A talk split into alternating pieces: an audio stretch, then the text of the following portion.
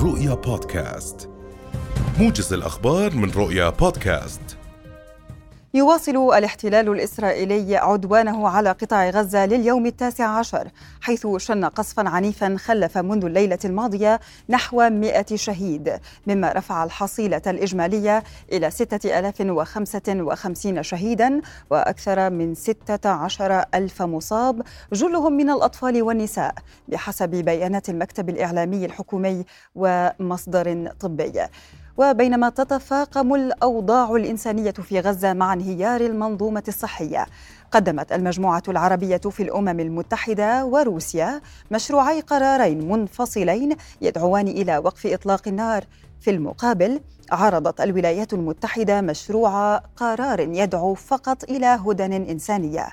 من جانبه قال المتحدث باسم وزارة الصحة في غزة أشرف القدرة إن سبعة آلاف مريض وجريح في مستشفيات القطاع يواجهون خطر الموت مشيرا إلى أن مستشفيات القطاع تحولت إلى مساكن لإيواء النازحين.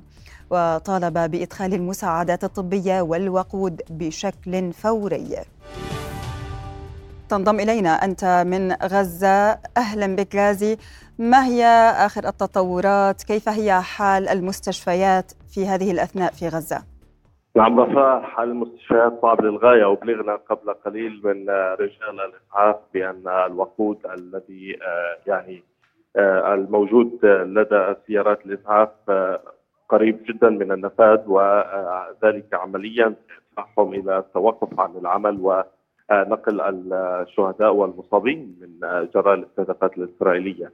هذه حالة صعبة للغاية وتعني بأن كل الجهود التي ستبذل بعد ذلك ستكون يدوية وأن نقل المصابين لن يكون أمرا سهلا بعد الآن. لاحظنا أن منذ الصباح أصلا بأن العديد من الجثامين كانت تنقل على عربات الكارو أو ما يعرف بهذا الاسم آه، لذلك هذه الظروف الصعبة الإنسانية التي يعيشها قطاع غزة باتت آه، آه، مؤلمة فيما يتعلق بحالة المستشفيات وكذلك الكوادر الطبية. هذا يأتي في وقت تواصل فيه طائرات الاحتلال استهدافها المستمر لمناطق مختلفة من قطاع غزة. شهدنا عديد المجازر منذ الصباح. ارتفع عدد الشهداء منذ الليلة الماضية إلى إلى الآن إلى أكثر من 110 شهداء آه، وفق آه، وزارة الصحة الفلسطينية بالإضافة إلى عشرات آه، المصابين جراء هذه الاستهدافات. كل هذا يأتي في وقت أيضا تطالب فيه المنظمات الأممية ووزارة الصحة بضرورة إدخال المساعدات الإغاثية وكانت الاونروا اعلنت بالامس بأنها ستوقف عملياتها بشكل رسمي اليوم إذا لم تدخل الشاحنات الوقود التي تنتظر على الجانب المصري كبقية الشاحنات المحملة بالمعونات الإغاثية وكذلك المستلزمات الطبية. هذه الإجراءات في التضييق وشد الخناق على رقبة الغزيين تدفع باتجاه يعني عدم السيطرة على أي قطاع من القطاعات وآخرها القطاع الصحي الذي بالفعل هو يواجه عديد الصعوبات في محاولة السيطرة على حالة المصابين وكذلك الشهداء. هناك مفقودين حتى هذه اللحظة.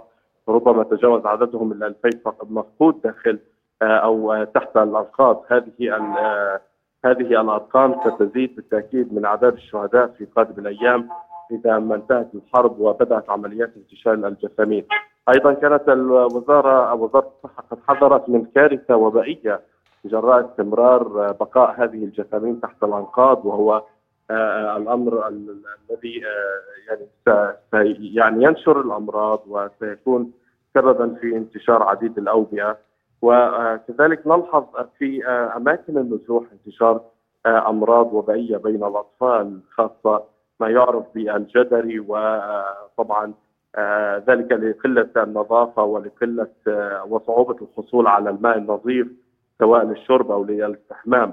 نتحدث عن آلاف في المدارس يقطرون الآن ولا يعرفون مصيرهم إلى متى من الممكن أن تنتهي هذه الحالة. بالتالي ما وصلوا إليه صعب جدا ولا يمكن وصفه ونحن أيام أمام أيام صعبة للغاية إذا ما بقي الوضع على ما هو عليه في مثل هذه الظروف. ميدانيا أيضا نلحظ ونتابع قصف مدفعي كثيف شرق خان يونس منذ نحو نصف ساعة من الآن.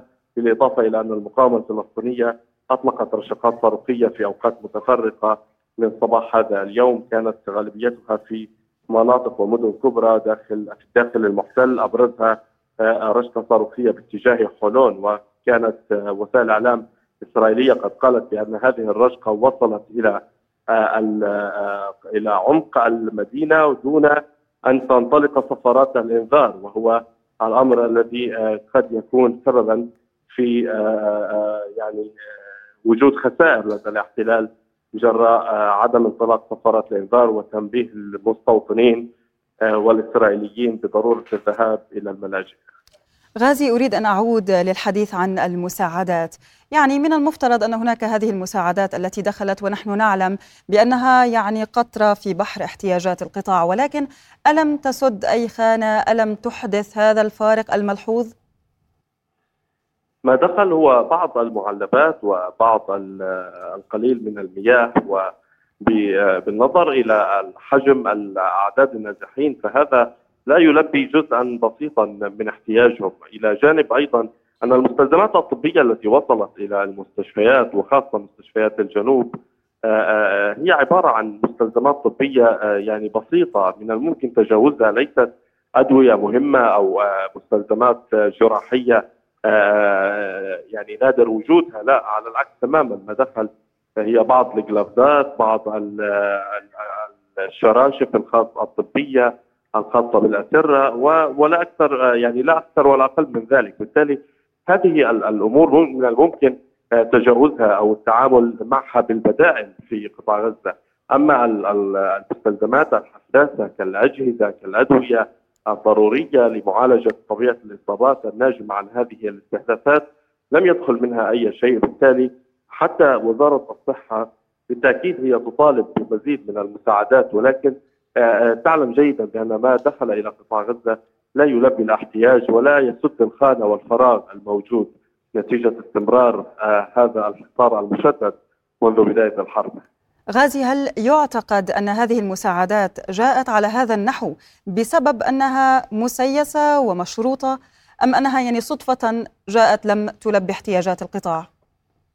يعني القطاع بحاجة إلى الكثير وليس فقط مستلزمات طبية أو اغاثيه آه، آه، يعني ما دخل بالتأكيد يساعد بعض الشيء ولكن آه، هناك حاجة ملحة وكبيرة للغاية لأمور أكثر من وأبعد من مما نتخيل القضية ليست قضية معلبات أو اطعمه سريعة أو بعض المستلزمات الطبية كما ذكرت سابقا. لا القضية تتعلق بحالة آلاف المصابين الذين لا يجدون مكانا يتعالجون فيه ولا يجدون آه، آه، آه، أدوات تعالجهم وتساعد الأطباء والكوادر الطبية. كانت قد نادت وزارة الصحة بضرورة إخراج المصابين بحالات الحرج أو الحالات الحرجة إلى خارج قطاع غزة نظرا لقلة الإمكانات الموجودة هنا ونظرا للضغط الذي تتحمله الكوادر الطبية منذ اليوم الأول حتى هذا آه، آه، اليوم. ولا يعرف إذا إذا كانت هذه الحرب ستستمر آه، يعني أكثر من ذلك. مع استمرار عدم إدخال الوقود فإن حالة المصابين الذين يعني يعيشون الآن على الأجهزة وفي غرف العناية المكثفة سيكون مصيرهم معروف لدى الكوادر الطبيه ويعني سيضافون إلى سجلات الشهداء لا سمح الله. بالتالي يعني هناك ضغوطات وهناك محاولات ويعني آه، الأمنيات كلها هنا آه، آه، طبعا يعني تقول بأنه على هذه الحرب أن تتوقف. المطلب ليس مطلبا فقط انسانيا في إدخال هذه المساعدات. هم يريدون إيقافها بأي شكل من الأشكال. يعني الآن الآن هناك سيارات اسعاف تأتي بمصابين نتيجة الاستهداف المستمر هذه السيارات.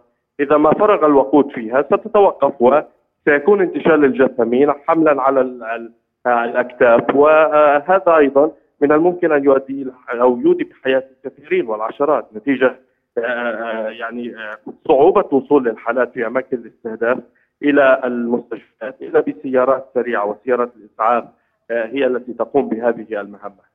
نعم مراسلنا من غزة غازي العلول. شكرا جزيلا لك. يشيع الفلسطينيون في مخيم قلنديا الشهيد محمد مطير إلى مقبرة الشهداء في المخيم. ولمزيد من التفاصيل تنضم إلينا من مخيم قلنديا مراسلة رؤيا آية الخطيب. أهلا بك آية ضعينا في صورة الأوضاع من حولك. نعم نحن نتواجد الآن في مخيم قلنديا شمال القدس المحتلة حيث سيبدأ تشييع الشهيد بعد قليل بعد الانتهاء من الصلاة. أعداد غفيرة تتواجد الآن في المخيم لتشييع جثمان الشهيد من العمر 18 عاما والذي استهدفه الاحتلال بدم بارد برصاصة مباشرة رصاصة حية مباشرة اخترقت الرقبة ومن ثم تركه الاحتلال ينزف حتى الموت حيث أنه منع طواقم الإسعاف من الوصول إليه وإسعافه. بحسب رواية العائلة أن ذنب الشهيد الوحيد أنه أثناء اقتحام قوات كبيرة من جنود الاحتلال للمخيم فجر هذا اليوم خرج للسطح لرصد ما يجري فقام قناة استهدافه بشكل مباشر. طبعا هذا الصباح اقتحم الاحتلال أو عند الساعة الخامسة من فجر هذا اليوم. اقتحم الاحتلال مخيم قلنديا لاعتقال مجموعة من الشبان تماما كما يجري كل يوم. فاندلعت مواجهات في المنطقة. فرد الاحتلال على الشبان الذين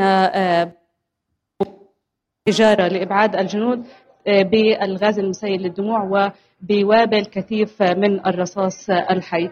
الآن وبعد الانتهاء من التشييع من المتوقع أن تتجه هذه الجماعة نحو حجز قلنديا المغلق منذ السابع من, من هذا الشهر للاحتجاج على استمرار نزيف الدم في الضفة الغربية حيث أنه منذ منتصف الليلة الماضية صباح قتل الاحتلال واغتال سبعة فلسطينيين من بينهم أطفال آخرهم الطفل الذي يبلغ من العمر 15 عاما والذي أعلن عن استشهاده قبل قليل في طول كرم نعم آية. أريد أن الآن أن أتطرق للحديث عن الأسرى في سجون الاحتلال. يعني علمنا باستشهاد أسيرين وهناك قمع وتنكيل بالأسرى. ضعينا بآخر التفاصيل المتعلقة بهذا الملف. نعم ما يجري في المعتقلات هو في غاية الخطورة حيث ينتقم الاحتلال من كافة الأسرى في سجون الاحتلال بشكل غير مسبوق قام الاحتلال بسحب كل أملاك كل ممتلكات الأسرى ومن ثم قطع عنهم المياه والكهرباء حتى الدواء اللازم الأسرى معهم معه إضافة لمنع المياه الصالحة للشرب وأيضا الطعام. عدا عما يتعرض له الأسرى بشكل يومي من ضرب مبرح أثناء اقتحام الزنازين.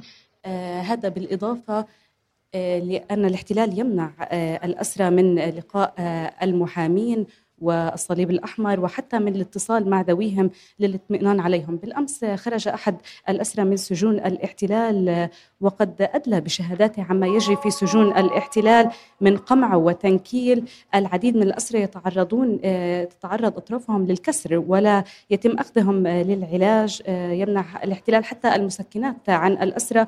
وهناك اقتحامات يومية أو بشكل متواصل للزنازين. كل من يود الخروج فقط للحمام يتم الاعتداء عليه أثناء العد اليومي الذي يتم على ثلاث مراحل. يتعرض كل الأسرى للضرب. وهذا أيضا ما يجري عند الأسيرات في سجن مجدة حيث يتم الاعتداء عليهم بذات الشكل. أيضا كل من يتم اعتقاله خلال الأيام الأخيرة أو منذ بدء معركة طوفان الأقصى وحتى هذا اليوم هناك حملة اعتقالات هائلة في الضفة الغربية والقدس. الاحتلال يقوم بالتنكيل بكل منهم. يعني أود الإشارة إلى أن التشييع قد بدأ الآن إلى مقبرة الشهداء في المخيم. أعداد غفيرة جدا تتواجد الآن في المخيم.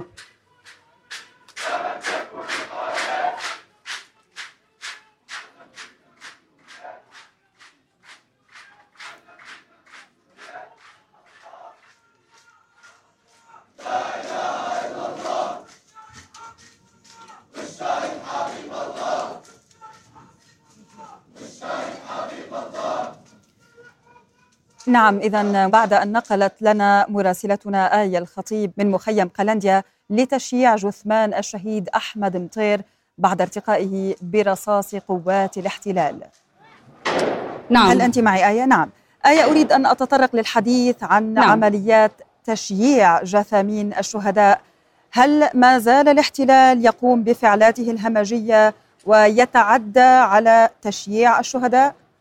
آه، بالطبع هذا ما يقوم به الاحتلال في معظم المناطق. هي حسب آه، المنطقة أو المدينة التي يخرج منها الشهيد. على سبيل المثال هنا آه، في مخيم قلندي لن يتجرأ الاحتلال على الوصول إلى هذا المخيم. لذلك تتم يتم التشييع كما كما نعتاد عليه ولكن آه، يقوم الاحتلال في بعض الأحيان باحتجاز الجثامين يعني حتى بعد الانتهاء من عملية اغتيال من جريمة اغتيال آه، الشهداء ومنع الطواقم آه، طواقم الإسعاف من الوصول للشهداء لمحاولة إسعافهم ومنع سيارات الإسعاف من الوصول لنقلهم إلى المشافي.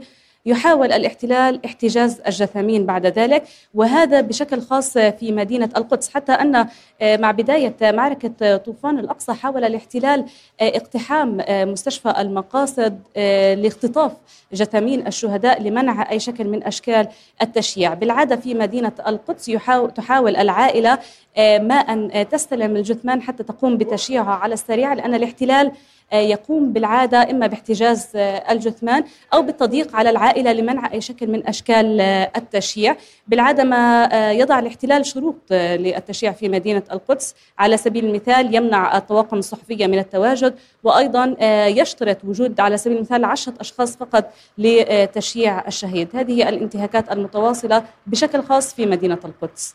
نعم آية وصلت الصورة. شكرا جزيلا لك آية الخطيب. مراسلتنا كنت معنا من مخيم قالنديا الآن ينضم إلينا عبر الهاتف الأستاذ عزام أبو العدس المختص بالشأن الإسرائيلي من نابلس. أهلا بك أستاذ عزام.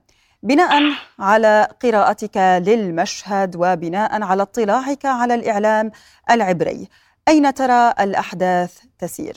بسم الله الرحمن الرحيم. تحية لكم. ولجمهور المستمعين. يعني الأمور بدأت ربما بالسير باتجاه الحرب الاقليميه أكثر.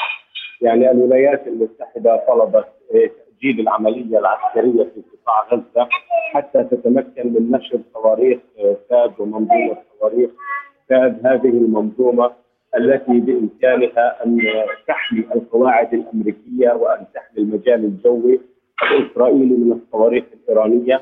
هناك أيضا يعني جدل كبير جدا في داخل دولة الاحتلال حول العملية العسكرية.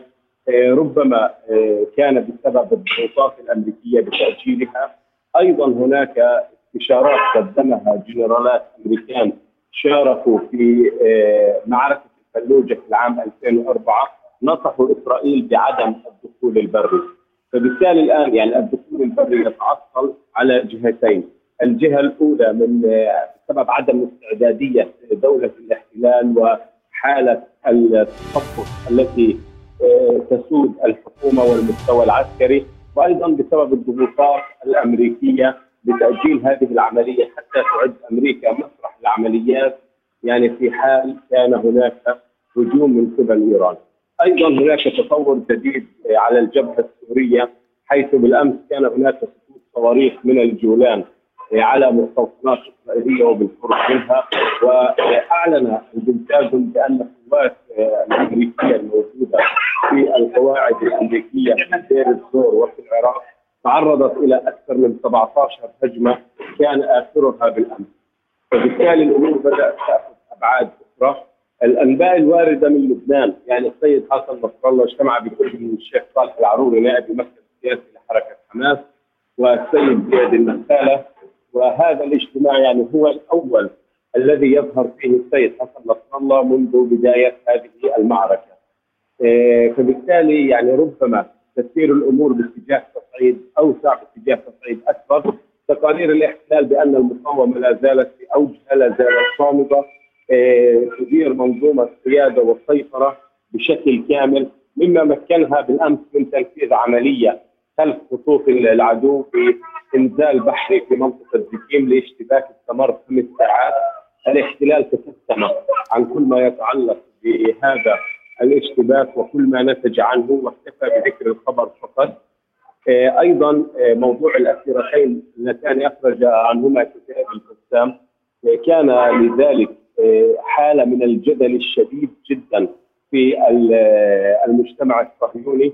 لدرجة أنه هناك اقتراح قراءة بالأولى والثانية قانون في الكنيست يمنع منعا باتا مشاهدة أو تداول أي مقاطع أو مواد إعلامية تنشئها جهة معادية لإسرائيل. سيد عزام سوف أتطرق لموضوع الرهائن فيما بعد ولكن أريد أن أعود لموضوع تطور هذه الحرب إلى حرب إقليمية كما تفضلت.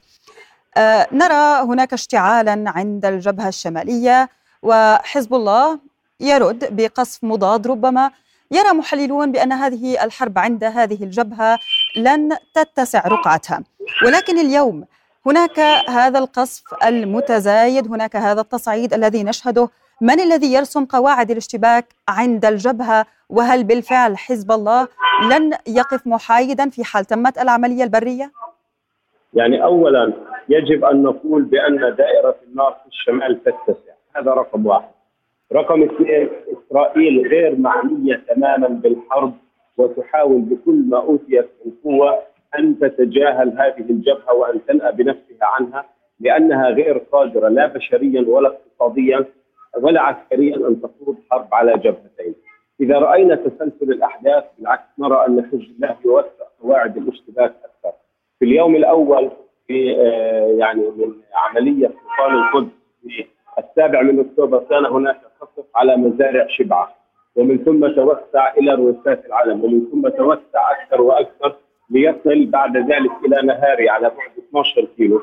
مما حدا بنتنياهو أن يقول بأن الخط الأحمر هو الوصول إلى حيفا وإلى ما بعد حيفا أول أمس هناك طائرات مسيرة وصلت إلى حيفا وإلى عسقلان سيد عزام عفوا سوف نسترسل فيما بعد ولكن على ما يبدو أعمدة الدخان تملأ السماء فهناك على الأغلب قصف مستمر على غزة. إذا هذا الاحتلال الغاشم ما زال يستهدف المدنيين في القطاع بهذا القصف الوحشي والعنيف.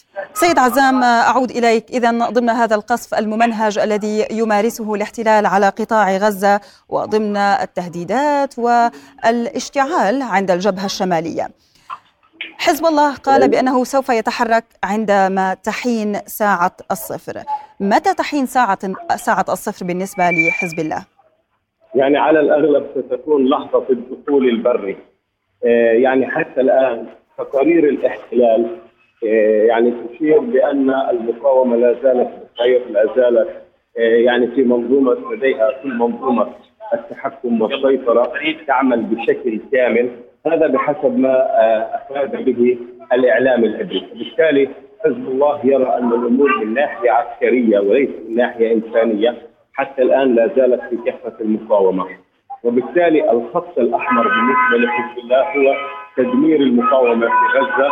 لأن ذلك يعني آه أن الضوء سيكون على حزب الله وأن حزب الله سيتلقى بعد ذلك ضربة شديدة وهذا ما أعلن عنه نتنياهو بأنه ينوي تغيير آه خارطة الشرق الأوسط وهذا يعني إزالة حزب الله أو تحييده فبالتالي ستكون هذه المعركة على الأغلب بالنسبة لحزب الله هي خيار الاضطرار بمعنى أنه يجب أن يدخل في هذه المواجهة لكن ستكون ذلك في اللحظة الحاسمة. سيد عزام بينما نحن نتحدث كما قلنا أنه وقع هذا القصف العنيف على غزة يعني نأمل ونتمنى أن تتوقف هذه الحرب. سيد عزام تحدثنا عن ملف الرهائن اليوم المقاومة تتعمد ربما أن تقوم بأنسنة ملف الرهائن هل هذا الموضوع بدأ بالفعل يضغط على الاحتلال؟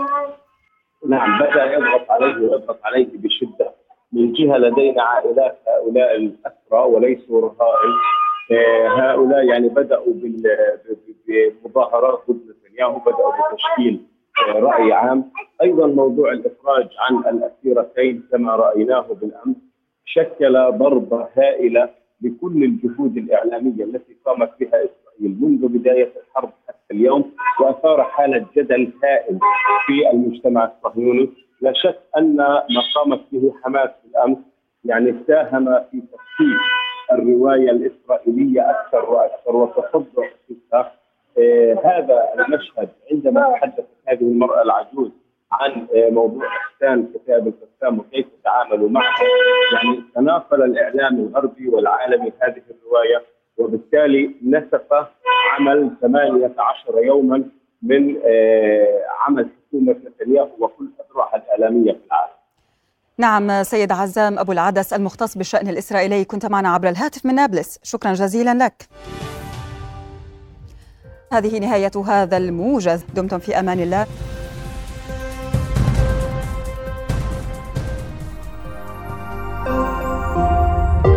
رؤيا بودكاست